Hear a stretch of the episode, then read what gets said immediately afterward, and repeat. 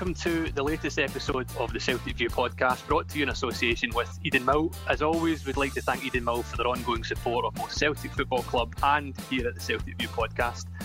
I'm Joe Donnelly, reporter at the Celtic View, and I'm joined today by a very special guest, Glasgow author, Celtic fan, and documentary star Chris McQueer. Firstly, Hello. thanks for joining us, Chris. No, any bother. Cheers for having us. Um, we've spoken before. We spoke for the Celtic Mm-hmm. View back in late 2018. Uh, your first collection of short right, stories, Hings, was already out there in the Mhm. wild, and this was just before the release of your second collection, HWFG. We'll speak Aye. about Celtic, we'll speak about your work, we'll speak about your latest documentary over the course of this podcast. But first of Mhm. all, question I've been starting with with everyone because it's the most important one. How are you coping in these Aye. strange and uncertain times at the moment? Eh, I'm finding it quite uh, strange. um, it's just it's so weird. It just it feels like real life is just put on pause. You know what I mean? Um, just to try to keep myself busy and trying to keep active and that. Try and no just veg out on the couch. But it's so easy to, to want to just uh, kind of switch off because you pick up social media, you know, watch the news, naturally try and stay abreast of what's going on, in it it can get you down Mm. because it's obviously a lot of terrible things going out there. In terms of your Aye, creative process, I know that Mhm. naturally a lot of things get put into perspective in these moments, not least football or, Mhm. or your your kind of hobbies and endeavours. But how have you found it to keep yourself motivated in this time? uh, aye, it's been a bit of, bit of a challenge. Aye, it's kind of hard to um, you know sit down and be creative. I'm trying to write my new book now, and um, I'll take a wee five minute break and I'll stick the news on or whatever, and it's just you know it's just bad news. Do you know what I mean? Just constant. So it's kind of hard to keep concentrate, keep keep my Mhm. concentration up when there's just so much happening. I'm just I'm always thinking, you know, what what is what is actually happening out there. Like just always thinking about what the what this mad stuff that's happening in the world. You know? So, um, but it's good to kind of it's good that I've got writing to just kind of you know go away and do that and kind of take my mind off things. And, I'll try and take my mind off things. Um, but aye, man, it's been it's been a bit of a challenge. Aye. That's it because, like, again, we put things into perspective in football, you know, the, which I work in to write about, and so many people have it as a hobby. So many people love Celtic the world over, and they've got the routine of watching a game wherever they are, be that in person in the stadium or in the pubs or, Mhm. you know, in supporters clubs the world over. And Mhm. yeah, we will return to the football whenever it's safe to do so. Naturally, the health and well-being of everybody is more important, but it does Aye, aye. does take a lot from people because you know it is the kind of comforts to be watching Celtic, for example, and to really mess Mhm. up that routine must be very difficult for a lot of people as well.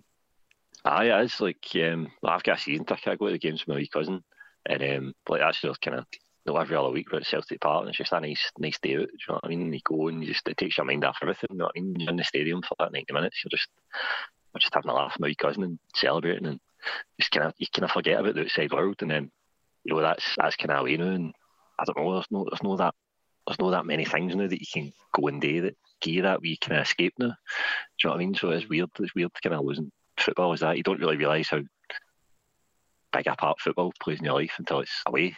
You know what I mean? Mhm. Mhm. We had uh, John Hartson on the podcast a couple of weeks ago, and, and he was really singing aye. the praises of the NHS. Naturally, Mhm, he had mhm. some very direct dealings with the NHS a number of years ago. Oh, aye, aye. Greg, Greg Taylor on as well. Um, his Mhm. girlfriend is working on the, the front lines as a nurse.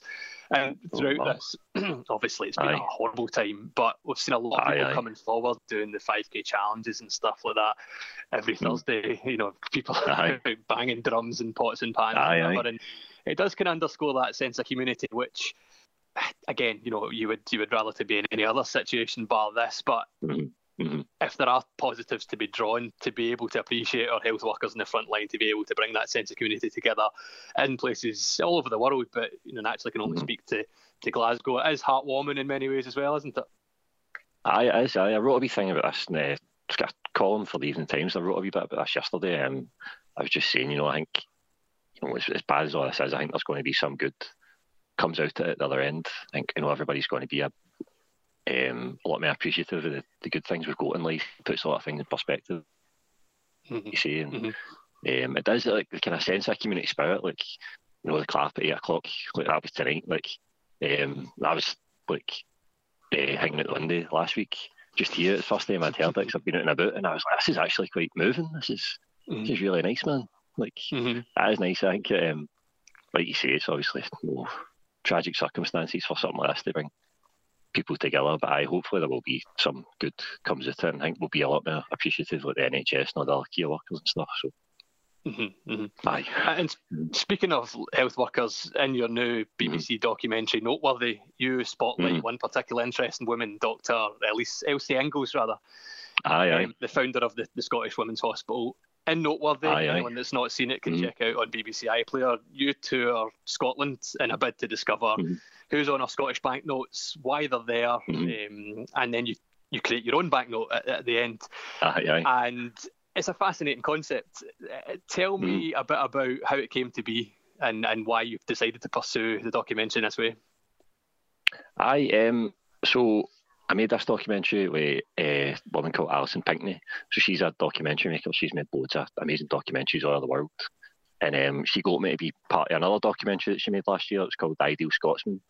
It's talking about like kind of masculinity in Scotland and kind of the ideas of what it means to be a man in Scotland today. And she kind of interviewed me for that. And then it was a couple of weeks after that documentary, she uh, sent me an email, dragged me up for a coffee, so I met up there. I sat down and she went, What do you know about the people in Scottish banknotes? I was like, sorry, I, don't know anything. Thinking I'd just like blown the chance to make a documentary about people in Scottish banknotes. She's like, No, that's perfect. That's exactly what we need. We need somebody who doesn't know anything about these people, basically, so they can like kind of find out about them at the same time as the audience would. I was like, all right, aye. And then she kind of explained the concept to me. She was like, we'll put you in like a wee camper van, drive around Scotland, you go and meet you know, the team that designed the Scottish banknotes, and you'll find out more about people who are on them, why they're on them. And then she gave me a chance. She's me and you'll sit down and we'll work out, you know, who are the kind of underappreciated modern Scottish heroes, basically, who, mm-hmm. who do we think should own the money. So we picked three people. Yeah, we got to go and interview them at the end to make a wee, a wee banknote with my choices. It was like we filmed this um, last summer and it was honestly the best summer of my life. Just like me and the dog kind of camera crew driving about Scotland in a camper van. It was amazing. So, Can I um, just say that your wee dog is absolutely adorable as well? That was oh, he's a legend. The, the documentary is brilliant. I've watched the whole thing. As soon as, as soon as, your dog popped up, it was definitely a highlight. I can't know, man. I couldn't. Eh? We'll have a minute. and it's interesting that you could have blown that chance if suddenly you knew the whole history of every single person. I know, man.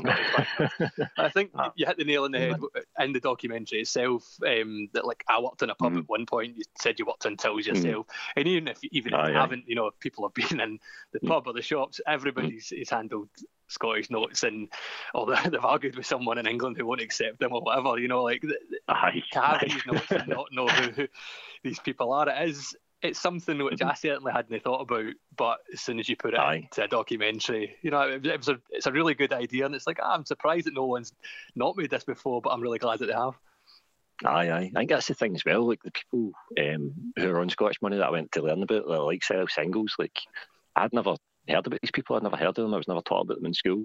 And then when I was, you know, when I did a wee bit of digging, I read about the history and uh, the people we interviewed told me all about them. It was just amazing, like the stories we found out and you know, why are these? No, they're on the money, which is a really high honour, but like the wider story isn't really told. Mm-hmm, mm-hmm. So it was nice to be able to tell people the stories that I found out and kind of spread the word a wee bit. Within the documentary, you speak to Jackie Kay, who's the, the Scots Macardie National aye, aye. Poet Laureate for mm-hmm. Scotland. You speak to KT mm-hmm. Tunstall.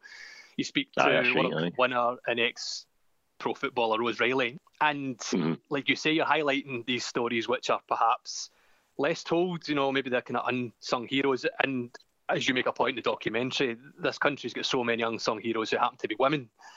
And they absolutely mm-hmm. deserve the, the plaudits which which Aye. maybe they aren't getting it and you, you're you're striving to do in the documentary. Was that something that you set out to do beforehand, or did it just so happen that this country and probably all over the world, you know, I've got a, a tendency to maybe let women fall by the wayside when it comes to recognising what they've done for their countries? I like um, we didn't set out to make it that way. Um, it just mm-hmm. it kind of unfolded like that. So we'd kind of interview a couple of people, and then we'd go away and then research who else we're going into, blah, blah, blah, blah. But the more kind of digging we did, the more research we did, it was it was all like women mm-hmm. who weren't having their stories told, you know. But everybody knows the stories of the guys throwing the notes, like you know, Robert Bruce, William Wallace, and that. Everybody knows about that, and it's all these, you know, it's like the great like warriors and stuff, and like kind of like noblemen as well. And then like I say, we did more digging, and it was the women that were underappreciated. So that kind of became the angle of the documentary. Um, mm-hmm. Just mm-hmm. every turn, it was like an unsung woman, and um, mm-hmm. it just it felt it felt like the right thing to do to just kind of amplify these voices a wee bit and tell the stories. So I'm quite Rose Riley, how it came together. Yeah, but it comes together brilliantly. Rose Reilly certainly put you through your paces. Um, oh, aye, aye. She's, she's, definitely still aye. got it. And I, I know, know, that you, Chris, once played on the Hallow Turf at Paradise. I believe it was a Wagner sponsored event. How did aye, that that's go? right. Aye. Uh, all right. Um, I couldn't believe it. Like, see when I like, stepped out onto the pitch for the first time, I, I could not believe the size of it. Mm-hmm. Like, it was just it was absolutely enormous at proper. Like, I don't know, it was really intimidating. And um, I had a couple of touches early on. I was just like overawed by the occasion. I was like falling on my feet and all that. And just it's unbelievable. And I've got you know you've got Tom Boyd and Simon Donnelly on the sidelines, like managing both the teams. Oh, I'm so sorry, Simon Donnelly. I just kicked that again. um, oh man, it was, that was brilliant. I was like, oh, uh, when was it? It was about two years ago. I got to play in a it was another like kind of old firm charity game, so it was Celtic and Rangers, mm. and um, Rudi Vata was playing, and I get put at uh, right back next to mm-hmm. Rudi at centre back, and um, oh Jesus man, he tore me shreds. Taking no like, business. Ah man, like first kind of like five minutes of the game, I was like, right, I'm going to like, I'm going to do my best there. I'm going to like I should kind of last nice the opportunity. I'm going to get everything I can. So like, boom forward, so right back, like caught half side. first couple I could just hear Rudi shouting. He's like, "Number six, number six, you're absolutely terrible." And then this was on the first few minutes, and then in about tenth minute there was a corner, and Rudi was like, "Right, watch him, mark him. He's your man. Don't let him go. Find the ball, Rudi. Mm. Stick to him, stick to him." And then lost my line guys go. and that was me. I thought I was going to get my head ripped off. I think I think stories like this are even better because when you put it into perspective, like we had Callum McGregor on uh, the Celtic mm-hmm. Instagram mm-hmm. yesterday, and he was in a Q&A with the fans. Aye. And one, somebody put a question to him asking who was the hardest player you'd come up against. And he named mm-hmm. Messi naturally because anyone that's played against Messi aye, would naturally identify him. But he also aye, mentioned Mbappe and how Kylian mm-hmm. Mbappe and how himself and Kieran Tierney, when they're playing against him, Cal had said that mm-hmm. they were trying to judge Kylian Mbappe's movements by his, his sprint. But both times, Callum McGregor and Kieran Tierney, two of the the best Celtic players in the last 10 years or so were struggling Aye. with Kylian Mbappe. So when you tell stories like yours, I mean, I would have struggled just as much, if not more. But it's I suppose Aye, it is easy sometimes to be critical from the stands, and then know, even if you're down in the pitch at Celtic Park or you're playing in these these games, I think you do gain a sense of mm. perspective. Ah, hundred percent. And tell us about your interest in Celtic then, Chris. I know that you, have been a, mm-hmm. lifelong mm-hmm. supporter of Celtic. You mentioned that you're a season ticket holder, and of course, mm-hmm. you had the, the, chance to play at Celtic Park. Just tell us a bit more about your involvement with Celtic over the years. I am um, so like, if, I was born basically until I was like, I think I was about five or six. My mom and auntie both worked at Celtic mm-hmm. Park. So Manty was kind of like part of the kind of admin team. My mum worked in hospitality. So because of these two, like I was always doing it Celtic Park. I was always like waiting for them to finish work. Sometimes we would like get in and meet some of the players and that. Um, so that's what kind of made me a Celtic fan really. Um, and then just work through my youth and stuff. Um, it's one of the things like as soon as I was able to like go full time writing and like give up my job in retail, I was like, right, I can finally get a season ticket now. Like, I don't want weekends anymore. I can get a season ticket. First thing I did, and um, that was brilliant. Like, but it's just Celtic's always been part of my life. Eh? Like it's good because like my granny's a Rangers fan, and I think part of me being a Celtic fan was just to kind of like spite her and just get a bit of rivalry going, which is good.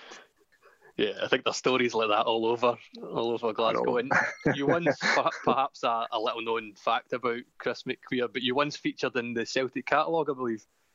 Aye, that's right. I, was I remember you told me this the last time we spoke to him. That's right. That. Aye.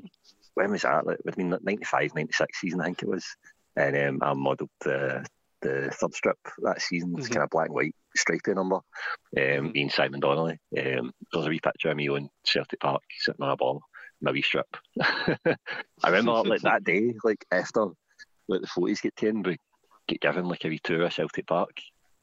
and like Fergus McCann was kicking about. So there's a picture, mm-hmm. and I, I, was in a bad mood because I wasn't able to keep strip. and um, there's a picture of uh, Fergus McCann trying to hand me like the European Cup, and me just standing there like arms crossed, no interested. Like I didn't get my strip, I don't care. Like yeah. trying my biggest success. I didn't give Fergus McCann time of day. and little did you know you'd be you'd be playing on that very pitch in twenty odd years oh, time or, or whatever it is. I felt even bigger. Like twenty years later, it felt ten times the size. it's amazing. Obviously, given that we work in the, the media team at the stadium, very fortunate mm. to be at Celtic Park most days in normal circumstances. Mm. And if ever uh-huh. I need to go from end to end of the stadium, if it's possible, I try and walk trackside mm. because even when it's empty, oh, it's just an amazing feeling. So even though I've not had the honour of playing on the pitch or to be ordered mm. around by Simon Donnelly and Tom Boyd on the sidelines, there is some, it sounds really cheesy and cliched, but there is just something magical about that, being able to be down at, at that ground level. And um, yeah, you must have felt that when you when you were playing. Although with the regret of once not giving Fergus McCann the time of day. aye, aye. it's brilliant. Like getting to like getting to walk out to Celtic Park. My granda came to watch me that night. Like walking to Celtic Park, my granda sitting in the stands. That was amazing. That was such a good feeling. Mm-hmm. Um, didn't get to score, unfortunately, because I was hiding it in the wings for was, but scarred by um, Rudi Vat. Just trying not to make a mistake. in, in, terms of your your following of Celtic, then Chris, one of the things that we've been doing on the website over the past few weeks, given that you know our schedule has, has changed quite dramatically, is a feature called the story of, and we basically just delve into mm-hmm. the archives and pick our favourite moments from games or specific games or mm. goals to anything that, that comes to mind. And as a Celtic fan, maybe it's recent years, maybe it's Seville or it was Lazio last year. I mean, what would you mm. say are among your favourite memories of Celtic uh, on the pitch over your time as a Celtic fan? Um, back to when I was a wee guy, like um, obviously the Seville run was amazing. I used to used to watch all the games in my room, my portable telly, and just picking up my stair going absolutely tonto. My mom doing the staff shouting at me, telling me to be quiet. Like, I was just scoring his Blackburn, like, I'm doing it, one of the way here. Um, that was brilliant. Then I remember uh, we beat Man U in the Champions League, Nakamura's free kick. Mm-hmm. I thought I was going to have like an everybody experience. It was just amazing. The best thing I'd ever seen. And Boyd saved that penalty. I couldn't believe what I was watching. Um, it felt like seeing that moment. It felt like we were going to win Champions League, so it did. obviously, with a feeling. Um, then recent years, obviously, um, we won the, the, the treble, the first treble. Uh, when Rogic scored that goal, that was, I think, I, I don't think that will ever be topped in terms of like like the joy I've experienced with football in, in my lifetime. Now. Like that was just mm. an amazing moment. Like, to win the treble unbeaten all season. Just phenomenal. That was amazing. Um, and then see the the Lazio game. I'm gutted, right? Because I was watching that in the house and I got to like 80 minutes, and uh, my girlfriend's a writer as well, so she had she she'd written a play, and they were going to see that play, and it was 80 minutes, and it was one each. I was like, right, fun, right, right, right, we'll go, man, right, let's go. And I just kind of resigned myself. I was like, one each, that's not bad. Like, right away, we'll coming back to a point. That's good. Quite happy with that. Time we got to the venue, walked in. There was a guy there. I was like, mate, you know, Celtic score was. I was like, did finish one each? And he went, no. You. He went, no. I was like, oh, what? Did win? Aye, Ntcham, last minute. Yes, yes. just I missed it. but Did you get a chance to see the goal on your phone or anything? Did I watched, watched it back at, at the watched it back at the Amazing. Uh, I'm sure that your, your girlfriend did a wee bit of making up to do at that point. I know, I know, I know. I'm going to put you on the spot, Chris. Um, right, in the documentary, Noteworthy, you mm-hmm like we mentioned before, you choose some inspiring people that you would like to see featured on a Scottish banknote. Mm-hmm. So let's say mm-hmm. three Celtic players, past, present, any generation, that for you mm-hmm. would feature on your Celtic inspired banknote. Who would you choose and why would you choose them? That's a good gene. Um, I think just players. Just players, or managers if you like. Who's, who's on there? You name three three characters. Um, Right, we'll say then, right, so on the front there, no, you need to just have one person's face. So you do, and then on the back, you can, it'll have three, right? So on the front, we'll have Jock Stein. So we'll have a nice portrait of him on the front. on the back, I'll go for. Let's go to Billy McNeill. Mm-hmm.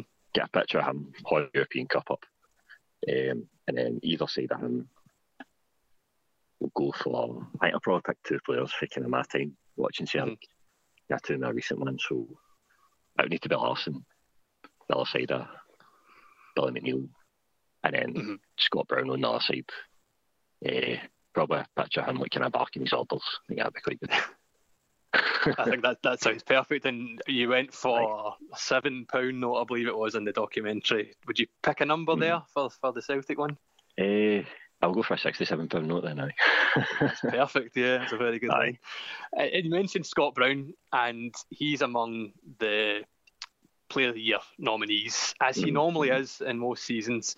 And like Aye. we've said on the Celtic View podcast, to everybody that's come on, ex players uh, current players. There are some years at Celtic where, you know, especially recently, the, the last few seasons we've had remarkable success, but there's maybe been a player where you've mm-hmm. thought, no, I tell you what, they probably they probably are a front runner, even though everybody's been good. This person's excelled, and they probably deserve oh, it.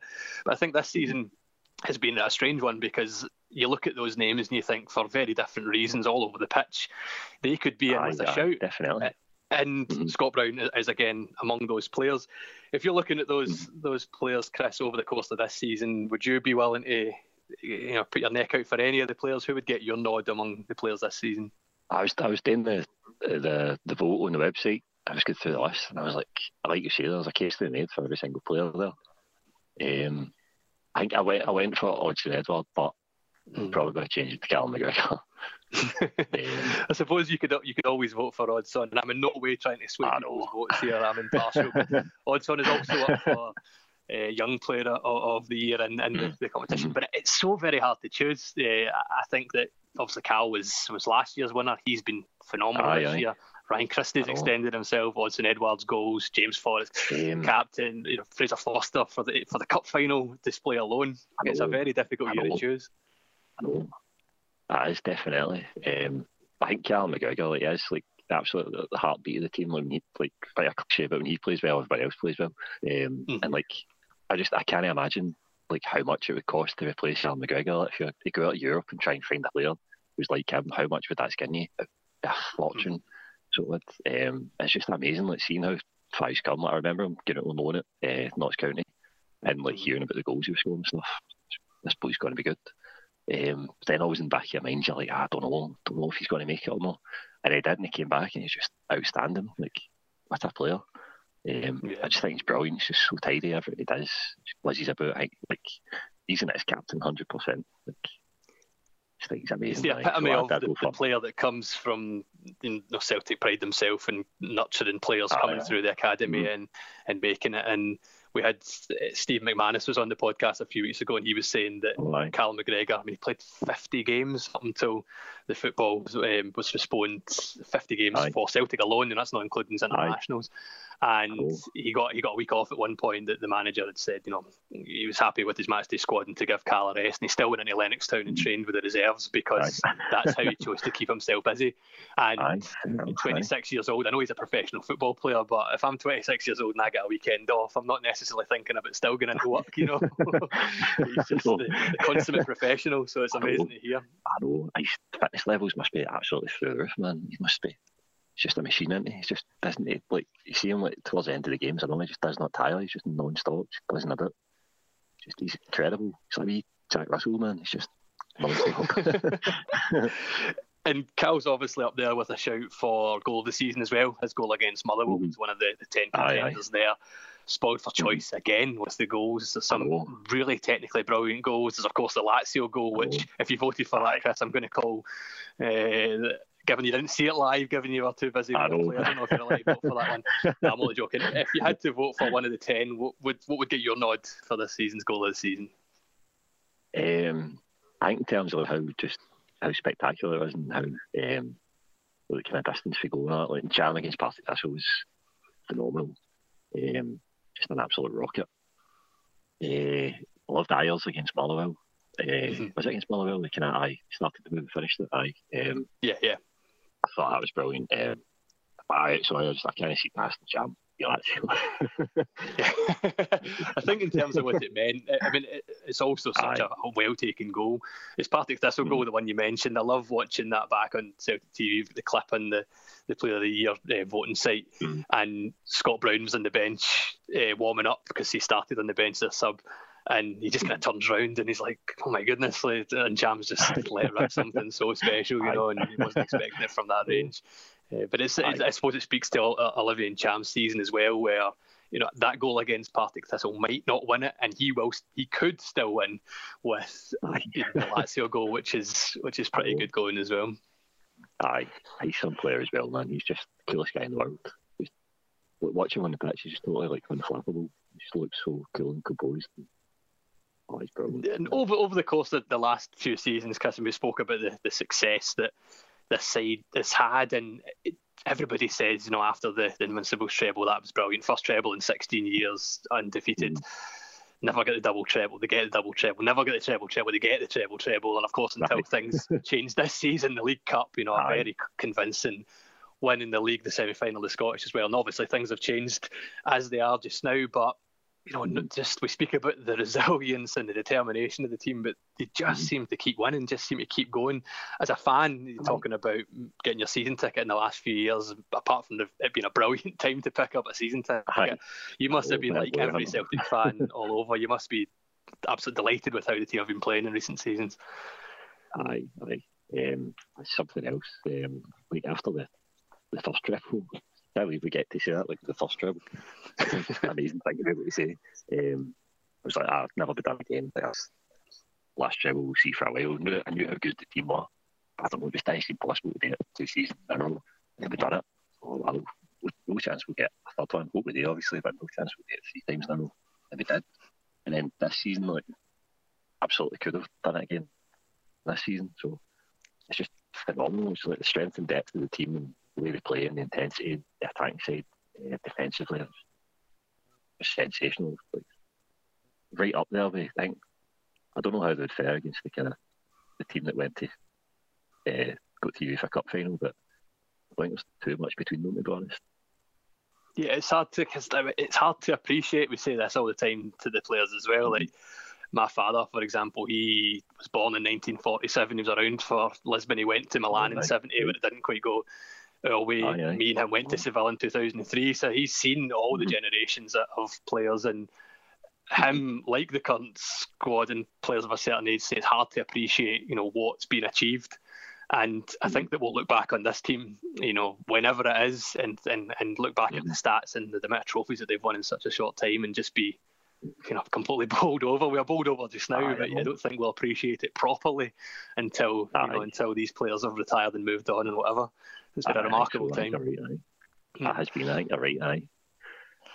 Listen, Chris, thank you so much for taking the time to speak to us in the Celtic View podcast. We spoke about Noteworthy. I can't recommend Chris's Glasgow inspired short stories collections, Hings and HWFG enough. He is absolutely an author in his own right, but his work has been compared to Irvine Welsh, which is no faint praise. Martin Compston, the celebrity actor and Celtic fan, described HWFG as Charlie Brooker on Buckfast, excuse me, which again is remarkable praise. If you're interested in Noteworthy, Chris's latest documentary, which we spoke about on the podcast earlier, you can catch that on BBC iPlayer right now. You absolutely should. It's fascinating. Listen, Chris, thank you so much for taking the time to chat with us. Really appreciate it. And we hope to see you in the stands once it's safe to do so back at Celtic Park and hopefully watching Celtic with some more success in the weeks and years to come. Thank you so much for joining us. Oh, cheers for having us, Joe. Thanks for having me. Thanks, mate.